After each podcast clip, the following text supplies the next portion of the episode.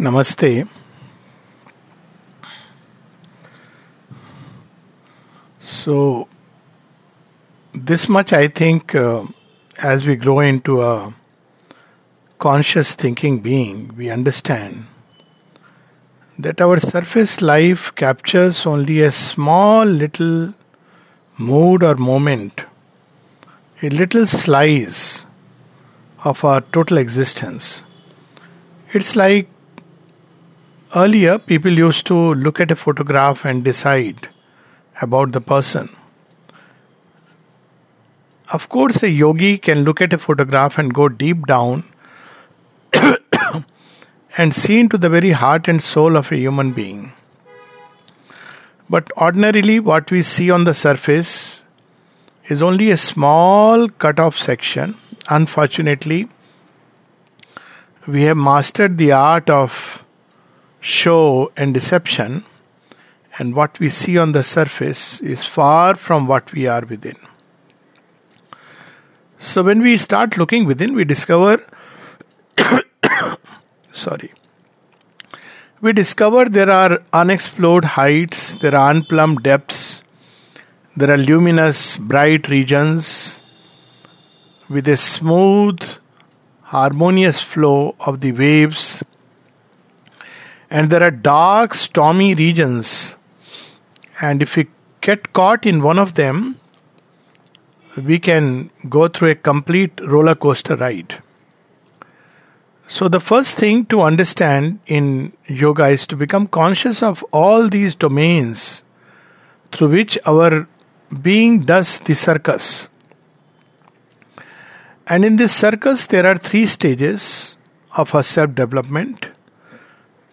One, when we are unconscious, we are like a slave, moved by the forces of nature, for better or for worse we have no control over what we are or who we are.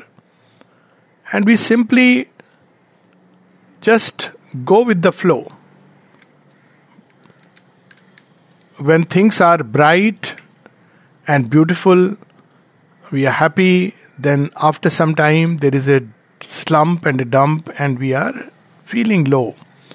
This is the most elementary stage when we are completely at the mercy of nature and its waves. In the yogic parlance, this stage is called as anish, anish, meaning thereby not Lord. So we are not Lord of nature, we are driven by it and at its mercy. And there is the second stage in which we begin to become a witness, sakshi. We want to take stock of what is this nature, what is this storm that besieges us, what are these moments in which we are no more ourselves? And we can compare it with taking a journey in a train or a bus or a or a aircraft or, or car as it may be. And traveling there we are asleep and the driver is taking us somewhere, wherever, and we don't know where we are going. And the second is when we wake up suddenly in the middle of the journey and we try to figure out who is the driver, what is this road, what is this journey, and where are we going. So, this is the stage when we become a student of ourselves, Sakshi, the witness. We witness and we try to understand. And when we do that, a little bit of control and mastery begins because even though we don't know the direction or the goal, Yet, this much we understand that there is an imminent danger in front, and we ask the driver to halt the car because we see that it's going down an abyss. So, this is the second stage when the mind begins to develop in man a true irrational mind, a thinking mind, and this thinking mind has this capacity to look beyond the immediate flow and flux and at least apprehend what is going to come. It may be right, it may be wrong, but it can begin to think a little ahead, plan a little ahead, and thereby tries to at least master its own journey, become a master of its own journey. And the third stage is when it becomes the Anumanta. Anumanta is somebody who sanctions. So now it decides that no, no, no, I can't be just at the mercy of the driver. I must figure out where I want to go. So one engages in the conversation with the driver that where are you leading me? Where are you going? And then decides, no, I don't want to go that way. No, this road is looking very crowded and I don't want to go this way. Let me find an alternate route. So he becomes the Anumanta, the sanctioner of the impulses of nature that arise and push us. And finally, when we have gone through this stage, we become Ish. So Ish is Lord meaning thereby we become the master of nature and we decide the movement and the forces. So, what are these forces? What are these movements which we don't quite understand? We are cheerful in the morning, we take a dip at night, or vice versa, without understanding why this happens. And then things happen and we curse our fate, or we curse ourselves, or we curse somebody because we need to blame it on someone or ultimately we curse God because He's the only fellow who will quietly listen to us. the buck stops there. But instead of that, we need to understand why the play is the way it is and what can we do here. Can we become a master? And that's where the real journey of self mastery begins. And with this journey, we discover the first discovery is that how much ever outwardly we present a very neat picture of ourselves. Yet within there is a kind of chaos, or we may even say we are in a state of disorderly order. Now, disorderly order is a very interesting word. Sri coins that, meaning thereby we are used to the disorder and we call it order. This is our idea of order. This is the first thing we discover. So, uh, what really is the reason for this disorder? Now, for that, we have to enter into something much vaster because what we call as my nature, your nature, somebody's nature, essentially is only a section cut from a vast universal nature. And in this vast universal nature, there are beautiful, bright spaces and there were very dark, turbulent spaces. For example, if we take a bath in the Bay of Bengal, so we have to be aware that the sea suddenly dips. I mean, the land suddenly dips fast, the, the shore, and one may just lose one's bearing. One has to understand that it's a rough sea. But if one goes to the shores of the Pacific, or even the Arabian Sea for that matter, the waves are much quieter. So, similarly, within us, there are regions or let's put it like that that if cre- take it the ashwat tree that the creation begins from above downwards the higher we rise up in the scale the more harmonious are the rhythms. And the lower we come down it becomes more and more turbulent more and more chaotic more and more troubled and disturbed. There is a very interesting prayer of the mother of september 1st 1914 where she speaks of it she invokes the divine mother and then she is asked to turn towards those who have need of her help. She is given this command. And then she sees who needs the help and why do they need the help. And then all the grades of consciousness appeared. Now I'm just quoting a little bit. All the successive worlds, somewhere splendid and luminous, well ordered and clear. Their knowledge was resplendent expression was harmonious and vast. Will was potent and invincible. Then the worlds darkened in a multiplicity, more and more chaotic. The energy became violent and the material world obscure and sorrowful. And when in our infinite love we perceived in its entirety the hideous suffering of the world of misery and ignorance, when we saw our children locked in a somber struggle, flung upon each other by energies that had deviated from their true aim, we willed ardently that the light of divine love should be made manifest, a transfiguring force at the center of these distracted elements. So, here it's very clear that in the configuration of the worlds, the closer we are to the divine origin, the more the worlds, their beings, their energies, their rhythms are harmonious and beautiful. And the lower down we come into the grade, it becomes more and more chaotic, more and more disturbed, more and more turbulent. Now, there is a very interesting aside to this. The, I mean, in, in India, ancient India, Bharat, we discovered many of these truths and we developed certain practical ways to address the problem. Mother is giving us the final solution, and that final solution is the divine love, which is at the core of everything. But then, uh, what was the solution? The solution was to ascend from that state of utter slavery and from these being caught in these lower vital worlds where the energies are very turbulent and rise higher and higher up the ladder. How to do it? And here also we see something very interesting they devised a means, a very interesting means, which is available to all of us, but we seldom use it, and that is the power of human speech. It may sound very strange. What is the power of human speech? Now, speech is the most expressive symbol which will, in one single test, just as if a person can smile genuinely, that means we can say that in a way all is well. Similarly, speech is a very simple test to see where one stands. So, when we look at human speech, I'm not talking of the deliberately put on show of uh, either elo- eloquence or, uh, you know, we have learned how to uh, be well behaved and good mannered.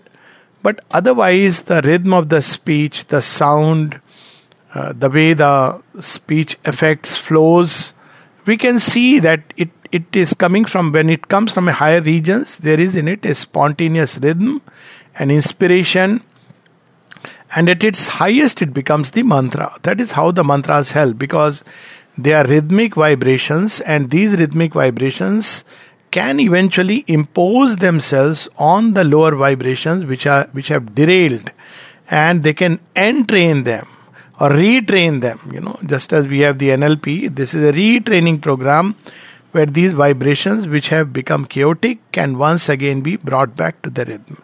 So, this is one of the things that we learn from this.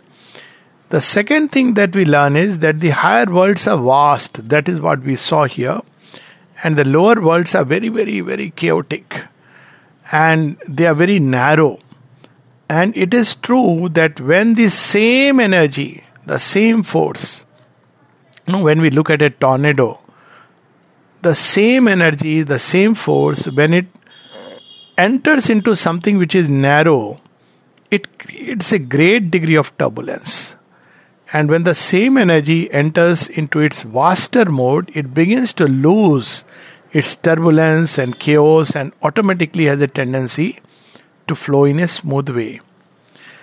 So, essentially, if we take the image of a funnel, we may say that there are three or four domains from which we act and which have a bearing upon our life, upon our moods, upon our thoughts, upon everything that we do and its value. The, the first, if we may take the inverse view, which we seldom access, is the superconscient.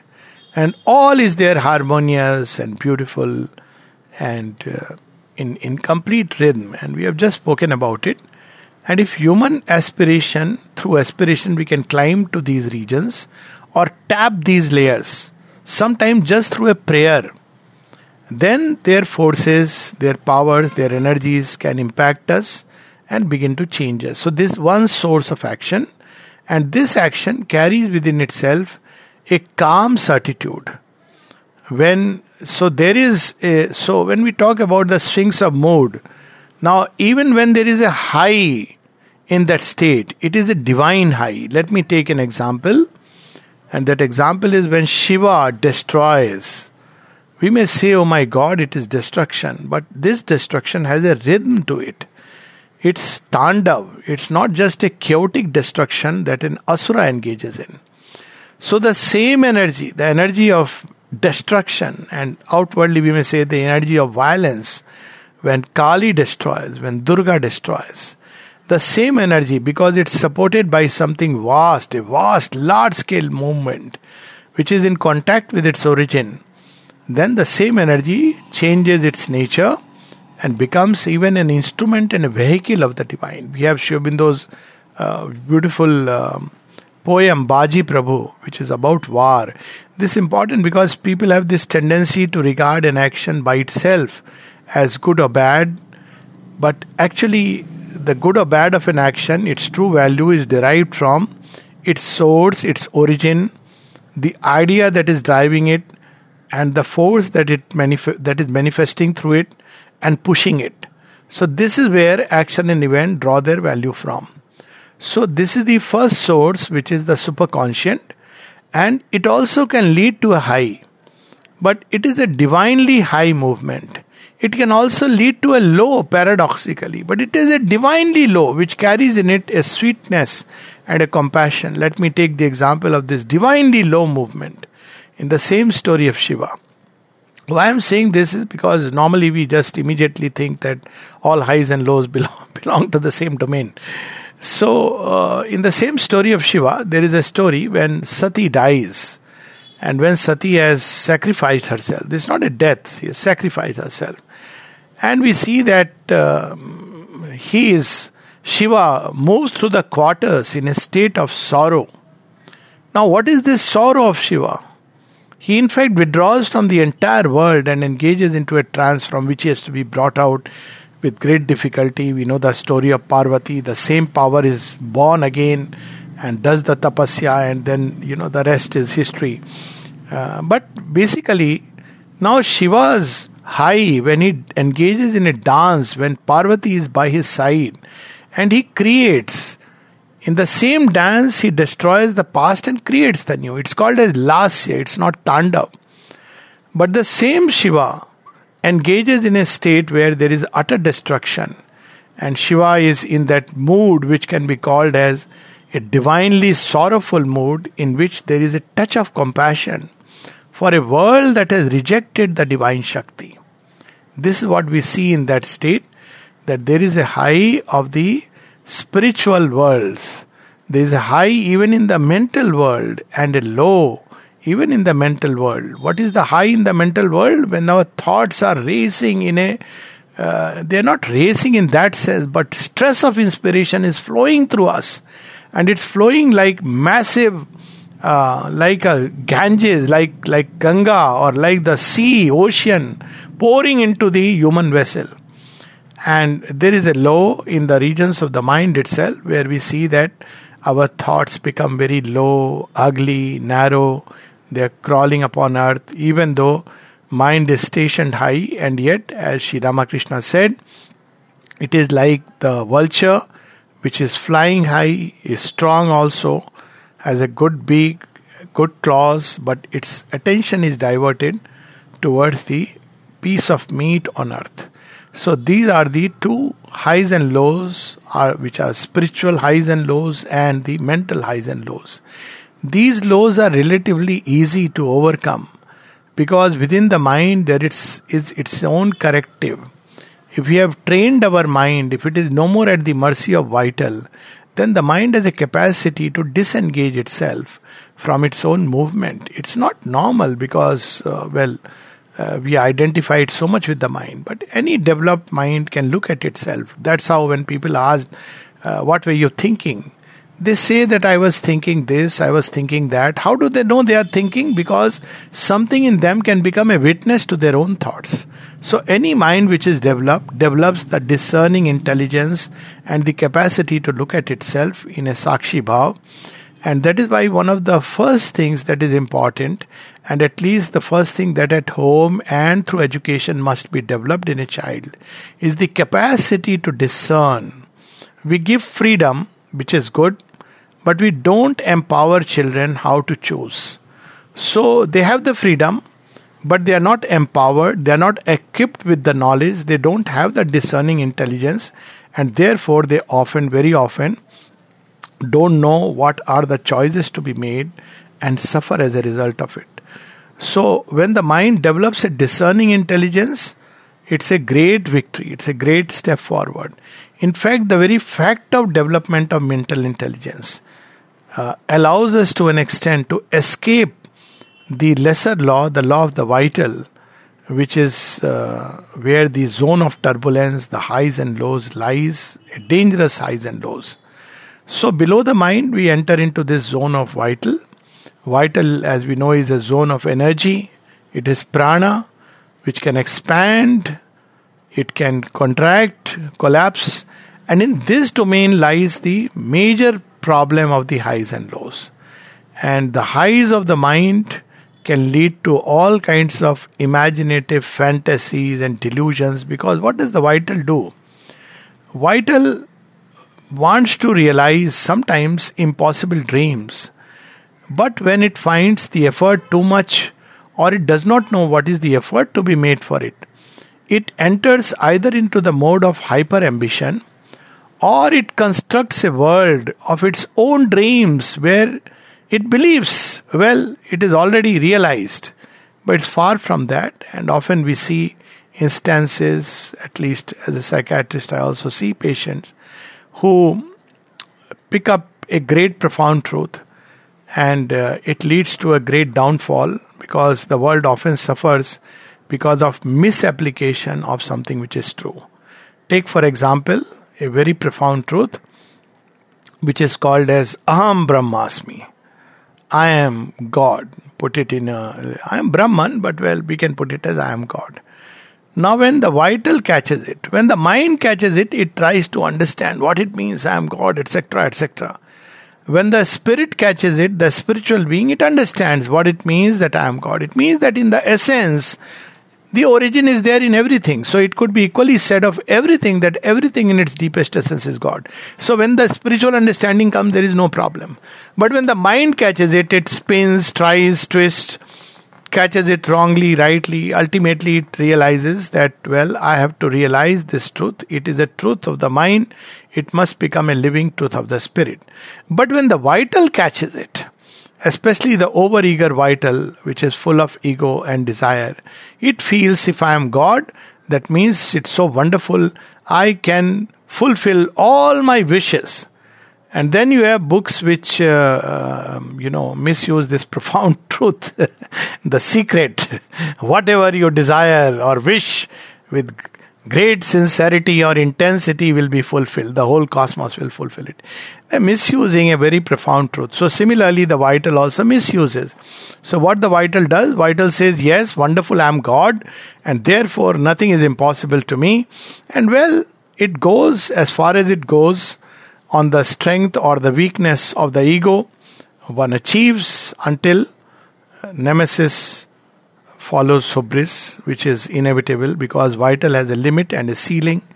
It cannot uh, expand in an un- unlimited way. We see this happening to many kinds of beings of the vital world who believed and tried it and met with an adverse fate. Sometimes one doesn't meet with an adverse fate. Sometimes the balance of nature is kept in such a way that one enters a high and remains there and is an achiever. Though inwardly one would say that one has lost a lot, that same tremendous energy could have been used for really climbing very high. But well, there are some people who are achievers like that, who are driven by a tremendous vital, by a high. In, in medical parlance, we draw distinctions between the one having mania and the other having hypomania. So, manics are those who break down under the stress of a tremendous vital intensity which they cannot handle. And the hypomanics are those in whom the intensity is just enough to achieve. So they are achievers, very good achievers. Uh, because they are go-getters, they are they are those who can push themselves, they are aggressive, and many often we'll see in these self-help method that you know one should be like that, one should be a go-getter.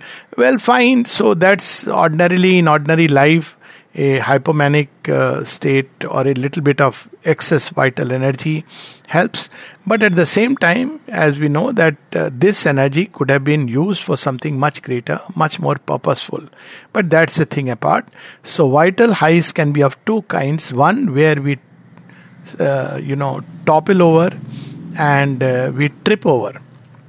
And the other where the tripping is somehow kept in a reasonable limit. This may happen either because the reason is developed and there is a good harmonious balance uh, not harmonious, but at least at some point the vital also listens to the reason, and therefore this energy is contained within limits.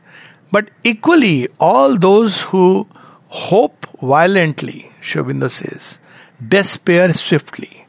So there is a third possibility, and in that possibility, when the vital intensity tries to climb up to catch the moon or to touch the moon or to uh, catch the sun, and it obviously doesn't know the way, and therefore, when it collapses because it's frustrated, it sinks down below and revolts. So, this is how these turbulent worlds were born. These turbulent worlds came into existence because of certain energies. The mother speaks of that. We just read that prayer.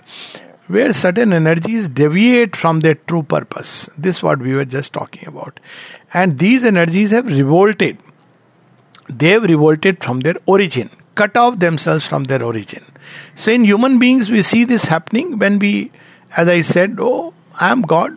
One denies, many times, one denies anything higher, anything divine because uh, for the asura it means that one has to surrender one has to be humble and humility is the last thing that uh, beings of the vital like. So they go with their own uh, way in their own way with their own strength. And when their desire is not fulfilled there is frustration and this collapse and there is a low. So this hyper energy energetic um, vital enthusiasm mother speaks about it as do not trust this power of the vital. Because it is like yes i will do it. I can do it. They even in yoga we see this. Uh, people take to yoga because they've heard about supermind they've heard about the transformation they've heard about marvelous things beautiful things. Sometimes they've watched videos and they oh this is so good. They don't know the path through which people have gone. They have tried to turn through the vital and the vital is not in any kind of control. And when they try to do it it is like jumping and bringing a slice of the moon as cheese and enjoying it. It doesn't happen like that. Sadhana requires a great degree of steadiness. There is a very beautiful word in the upanishad kathopanishad. Tam atmastham yeno pashyanti dhira. Stesham shantim shashwati netresham so, the first thing in spiritual life which we are taught is to practice peace, calm, quietude, and as its result, and of course, the result of many other aspects, equanimity. So, without peace and equanimity, when the vital tries to catch, sometimes people try to do very aggressive kind of sadhana. They will day and night start calling God. They don't realize that if the being is not ready, it is not the divine who will come down, but very often they end up calling some vital energy and have a breakdown. This is a, uh, unfortunately a common thing which happens. That's why in yoga the first step is purification, and this purification takes at least 12 years.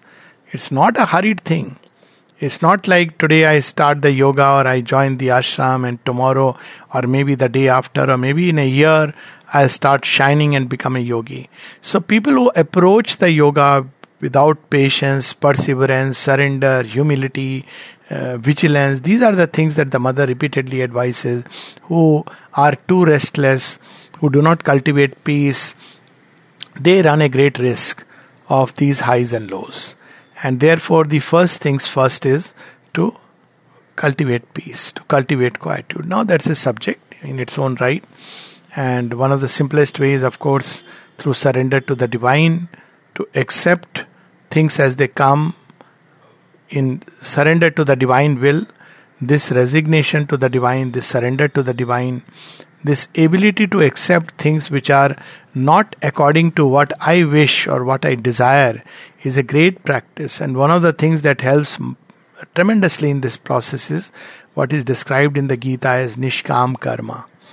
So, Nishkam Karma is a beautiful practice which helps us to get rid of the desire. Lower down this vital is desire. So, in this vital world, we will see the higher vital world, which are imaginations leaping toward the sky to catch the moon or taste the moon. And we have the emotional being, which is a little lower down. this emotional being sometimes can get tremendous intensity either because it's pushed by the passions below or else it is pushed by the uh, psychic being behind. Now, when it is pushed by the psychic being behind, then this intensity in the vital can actually lead to a spiritual high, spiritual ecstasy, uh, which people experience sometime, but uh, it's only when it is brought under the governance of the psychic. But when the psychic is not active and simply there is a kind of very emotional bhakti and emotional fervor, even a sentimental bhakti full of egoism, viraha, vairagya of a certain kind, it is obviously dangerous. But when this um, vital goes lower down, the emotion, we see passions. And these passions so often color our emotions. They make us believe that, well, this is true love, but it's nothing else but passions rising to the surface. They blind us, and thereby they make us trip because when one is driven by these passions, passions again uh, create this illusion that, well, this is already mine. And that's the stage when people in adolescence say things like, I am forever yours and you are forever mine, not realizing that nothing really belongs to anyone that way. And then they, when they lose after some time, they are very disheartened and go through that phase. But if it was just a question of passion, it's still okay. Passions are fine, they can be tamed, they can be trained. The mother talks of them as wild horse and when they are tamed they can really become something very beautiful there is a nice flower which mother has uh, named as human passions turned toward the divine passionate love for the divine. So passions can be trained and tamed. That's not an issue. But still lower down and that's where we have the real danger these energies become very chaotic and turbulent and they enter the subconscious realms now, in the subconscious realm, there is a repository of all the revolted energies, all the frustrated energies, all that is infra rational. It is the home of the inconscient, of blind energies, obscure energies. And time to time, they rush up to the surface. And it's described in Savitri uh, man holds in his house of life not the gods alone. The demon and the beast and the jinn grovel in his anterden and uh, in the subconscious pit. So, this subconscious is also the one which pushes us towards a high.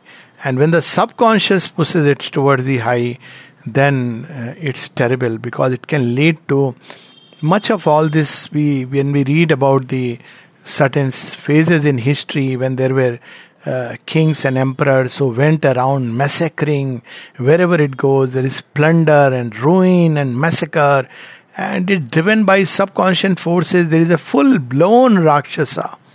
It's not just the Asura. Asura is still the aggressive vital, the ambitious vital, but in the Asura, there is some beginning of a mental intelligence, uh, some beginning of thought, and uh, at least a ability to analyze things, ability to reason out. But the Rakshasa is somebody who is on a rampant destruction. And because of that, even when one achieves, one is very unhappy inside because it's the nature of the Rakshasa to revolt. So when we see that, there is a kind of high in which there is a perpetual low. It's a high, but strangely there is extreme degree of restlessness, extreme degree of turbulence. It's a stormy depth covered by an exterior which looks like somebody is an achiever and a go getter and very happy, even a smiling face, but actually one is driven by very dark and turbulent energies. And uh, yes, creation does not stop here. One goes below, and there is, of course, the utter inconscient. But what does the inconscient do? It pulls all these energies. There is a complete shutdown of the system, and there is a complete darkness, a state of tamas. So, this is the inevitable end of all this Rakshasic, uh, Pishachik kind of and Asuric energies. That in the end, if they don't have a course correction, the Asura can undergo a course correction. But for the Rakshasa, it's very difficult to have a course correction. He has to first develop his mental intelligence. So, when they cannot undergo a course correction, they collapse into the subconscious from which they've emerged and back into the inconscient. So then there is a state of utter tamas, a low like never else. So it is a stone like low, complete what we describe in our uh, medical terminology as a state of catatonic stupor. That degree, it is not just a extreme melancholic depression when one is so depressed that one cannot even uh, undertake an extreme act. So this is the whole range, and as I have said, what is the remedy? The remedy is, as always, we go back to the same thing. Three, four remedies. I'll just touch upon. One should try to discern the motive and the origin of the impulse to act. If there is restlessness, if there is egoism, if there is uh, you know, sense of aggrandizement. For example, I am God's chosen instrument, born to do great things in the world. Then one should know that this is, in all likelihood, coming from the vital. All restlessness, all urge to hastily, impatiently untie the cosmic knot. We see this in certain kinds of activism, which one can clearly see is an, a movement of the Asura and Rakshasa, impatient, who want to uh, correct the world uh, with their own idea and ideology, and hastily, so much so that they want to have a revolution uh, with the barrel of a gun. So these are extreme Asuric and Rakshasic ideologies, and they collapse because they cannot be sustained by the divine impulsion which is behind. So one has to discern where it is coming from. I have seen people taking to spiritual life and then becoming an activist and they justify it by using a new word which I have heard spiritual activism where we can name anything. but spiritual activism can only be when the will is surrendered to the divine will. and I have seen people deviate to what extent? Because ultimately it is the restless vital. Oh, why aren't things changing? Why there is no transformation? Everything is going bad. I'll do it with my mind. And then it goes and goes and goes, and there is. I have seen lives end very sadly. So one should be very careful. Peace, calm, equanimity, quietude. To learn to discern sincerity is the biggest safeguard. To see what I am really wanting, what is hidden behind my motive the motive may, that is given is I am doing God's work. See, doing God's work, people have blown up their bodies, blown up innocent children. And if you ask them, they will say the name of God in the name of God. We are doing God's work. so, how much of blinding can take place by these dark, turbulent, Rakshasic energies? Same thing we see. I mean, I, I, I can say freely both Islamic terror as well as uh, communist terror uh, Maoist terror, they have the same origin. And that's why you will see that there is a tendency for these two to come together paradoxically. One has fanatically believes in God, the other fanatically d- does not believe in God. Both are fanatics in their own right. But this kind of rigid fanaticism, very narrow ideology, whether religious or mental, comes from dark domains and it creates restlessness. People who follow those ideologies are extremely restless, driven by impatience and the mother describes impatient subjects, revolted all the time. They revolt against anything and everything. They fight amongst themselves. So one has to discern. So first thing is to awaken the discerning intelligence. How does the discerning intelligence develops? Of course, one has to it's best if it is done from childhood. But the least one can do is to see sincerely what is the origin of one's action. The second, of course, this is also within our reach through prayer, through whatever means quietude, a kind of a uh, quietening meditation to invoke the uh, rhythms of the higher worlds through the mantra, through calling peace, and all this tends to set these energies a little bit in order. But this won't work beyond a point. Because after all, the energies have only been temporarily sorted out, they have not been changed. So there will be a seesaw. You do the mantra, things are better, then again you go back in life because ultimately we are still tied to the springs of the lower worlds. So the first real remedy starts by finding the psychic being. Because then we can truly distinguish. Psychic being carries the true discernment we can distinguish the source of our action. We can see what is leading us towards us individually and the collectivity towards uh, the divine and what is coming in the way. And even when we have to wrestle It is done in a state of calm, without hatred, without anger, without inner violence, even when a war has to be fought. That's why many people cannot describe, uh, understand the Gita. Because they say, well, look at Arjuna and Shri Krishna. They are fighting a war. It's extreme violence, isn't it? So, well, Gita is the complementary to that. Gita describes the inner state with which Arjun has to follow the command of the divine. If the inner state is not there, which is described in the Gita, Maitri, Karuna, Ivascha, the inner state is not of equanimity, samalost kanchana. If the inner state is not that of a jnani, apuryamanam achalam pratistham. If the inner state is not that of peace that comes by taking our entire refuge in the eternal, sarva dharman parityajya. If such is not the inner state, then it is futile to say that, you know, I'll, I'm acting in the name of God and fighting in the name of God.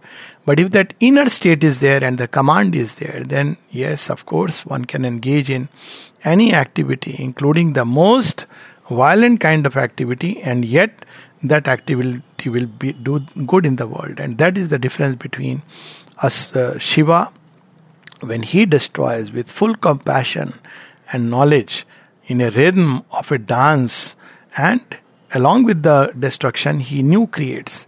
And the violent asuric destruction which asuras engage in, and yet Shiva understands that they are the shadow of the same divine movement. And that's why we see that the asuras are dear to Shiva because he understands and they can truly undergo a change by contact with Shiva. They are worshippers of power. And when they see that power, divine power, they turn towards it. And if they can truly surrender, they can undergo the change. There's so many interesting stories. One of them of Ambarish in our scriptures and how an asura can undergo a transformation. So, ultimate remedy is, of course, transforming these energies. Because if they are not transformed, the only option will be to discover the higher realms, withdraw into them, live there, stationing oneself there, like the yogi sitting on the whirlpool, not enter and engage into activities which require passion and emotion, and to stay above. And when, well, the moment arrives, to withdraw into the arms of God or into Brahman or into a safe haven above. So this this is the inner side of the story, the highs and the low even the body has its high and low. We see all this. So we have the vital high and low. And the body also has its high and low. And that depends upon the constitution of the body the forces that are acting upon it even on nutrition. So that is important. If the body is in a state of fatigue it experiences a low. And in this low there is an invasion of the dark forces. So every the triple world mind life and body they are prone to highs and lows. And while the mental highs can graduate further into the spiritual heights possible. Um, and the vital high is also by surrendering its intensity, uh, its capacity at the feet of the divine, the vital also can become a powerful and luminous instrument of the divine. So, and the physical, of course, when placed at the service of the divine, can of course undergo a transmutation, and instead of highs and lows, it can become a luminous vessel and vehicle and a channel, an instrument for the divine action upon world. So this is the uh, what what can we say? A little talk, sharing my insights. I like that word, and if somebody has a question, you're most welcome.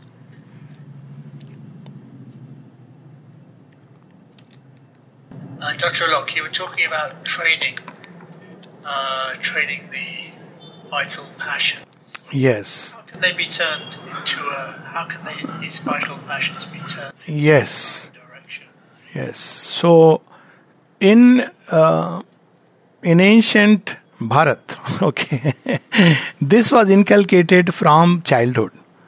So and that's why the first stage when a child was growing up was called as brahmacharya ashram. Brahmacharya is not what we understand. It's, just, it's not just about sexual control. It's about controlling and regulating our entire life according to dharma. And I know this having grown up in a, um, you know, Bharatiya household, um, in a certain family of values. So we were taught about dharma and while we did everything, for instance, it was from childhood we grew up, and my parents also, uh, we saw them and grew up with this idea that abuse is something very mm, harmful to oneself. Now I understand when mother says that, you know, using abusive speech is like committing spiritual suicide. I feel so thankful that I grew up in an environment. But today, when I see children using four letter words and god knows what words five letter words and parents as if you know it's it's it's slang it's humor it's good it's great it's cool. So i don't know. So it's because uh, from childhood we have not allowed these energies to be trained. So this training should ideally begin in childhood. But it doesn't matter if one has gone to the next level uh, like remedy as primary prevention is childhood. But then the next level is secondary prevention. When the disease has begun to set in that's where there are three four things to be done. One is isolating oneself from these corrupting influences. So there are always friends and people who will uh, always use our passions to give it a wrong direction. For instance i remember when i had joined fmc just about 16 and a half 17 18 you don't know much about life. And though you have grown up grown up with very good values and yet what happens suddenly during adolescence and you are uh, far from home and your friends try to uh, give you all kinds of suggestions and sometimes under peer pressure people succumb now, somehow something within me stopped, but I know children who are very nice, who we joined together, but their life took a very different turn because, you know, they were caught into that kind of friendship. So it's so important to choose our friends. We don't understand this because we live in an age where all is equal, all is same, everything is same. Uh, this kind of a uh, blind sameness, uh, or rather uniformity being confused with unity so we should be very careful about the friends we choose. So passions are not to be uh, suppressed, but we should be careful that they may be misused by people. I mean, so many uh, movements I have seen, activistic movement. Um, I mean, we know even now all politicians use how they pick up passions because passions can be easily aroused and turn them towards wrong use. So at least we should learn not to do that. So then these passions have to be turned towards something higher. So one is of course they need to be a little bit refined if they're very crude. And art, music, painting, uh, culture, language, these are some of the simple ways to refine the passions. We already had, I think, a whole session on that. So they should be refined. They can be refined. It's like training a wild horse. So ho- wild horse can be trained. It has to learn slowly what it means to move rhythmically so that the master doesn't fall. All this is a part of refining the vital through art, music, poetry, painting, uh, language. All this is part of. That's why language is so important. Uh, the way we communicate with each other, and then it can be finally uh, turn towards something higher and one of the best ways to uh, train these passions is by turning them towards a high ideal. Either a high idea or a high ideal. So one is seized by a passion let us say uh, to you know people have passion for books and passion for you know gaining knowledge is something very beautiful because then these passions begin to turn towards something still higher but not all our passions can turn easily towards knowledge. There are passions uh, passion has very lower level. Which are closely connected with the bodily energies. They don't readily turn towards knowledge. So these passions can be beautifully directed through sports. So it's important to have some kind of either a game some exercise some brisk walking whatever it be uh, so that these passions, energies of passion can be directed rightly. And that's why we see in the ashram many of the youngsters who come with so much of freedom that the mother gave. Uh, the, the playground, the physical education, uh, if at all that was the only thing compulsory because all the rest uh, can be done. Uh, but this is something which is a very good way to direct these energies. Poetry is another very good way to direct these energies writing creative activity writing journals very good way to direct and of course the ultimate way is to link the, these energies to the psychic so that our seeking in bhakti in devotion there is a passion. And in surrender there is a passion. And finally to turn this passion into becoming an instrument and a channel of god. So the ultimate uh, cure for this is uh, by becoming a servant of God, a slave of the divine in the true sense of the word. And the mothers, uh, and, and in Savitri, we have those lines where it's described that how when the uh, Kundalini awakens and all the levels is described. And when it comes to ambition and proud lusts, so he speaks of them that they turned into a service of God. So when we serve the divine, then these passions get uh, tamed and trained. It's a age-old method in yoga, and it's so beautiful and powerful. That's why people who only will see who pursue Gyan yoga, they sit on these passions to an extent. They exercise control, but since they have not been tamed and trained, uh, these people who withdraw from the world and practice Gyan Yoga can suddenly have an, uh, they lose control and they can curse and their speech can be very aggressive and violent. Whereas those who live in the world and they direct these energies in the right way, uh, even a family life is one of the way to train these energies, to teach them uh, some humility, to teach them that there is something greater than my little ego self.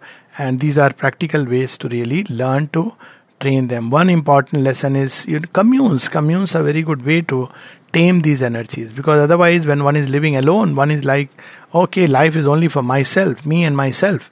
But when one lives in a commune, one uh, that you know we are at the service of each other. This is the minimum. And then finally, as I said, turn toward the divine to serve the divine is the best way to finally change these passions. Passions can be changed because they have within them still that core of divine love. That's why passionate love, passionate attractions, though it's deviated, but it has within its core. But tamas is difficult to change. And the moment we fall below passion, complete revolt is very difficult to change. That only the divine love can change. If one has opened or the divine love has picked up, that is a, uh, I mean, if a human has developed a Rakshasa like greed and glutton, God alone can save him. Yeah. Thank you, Dr. Thank you so much. Thank you. Talk. Yeah. Thank you.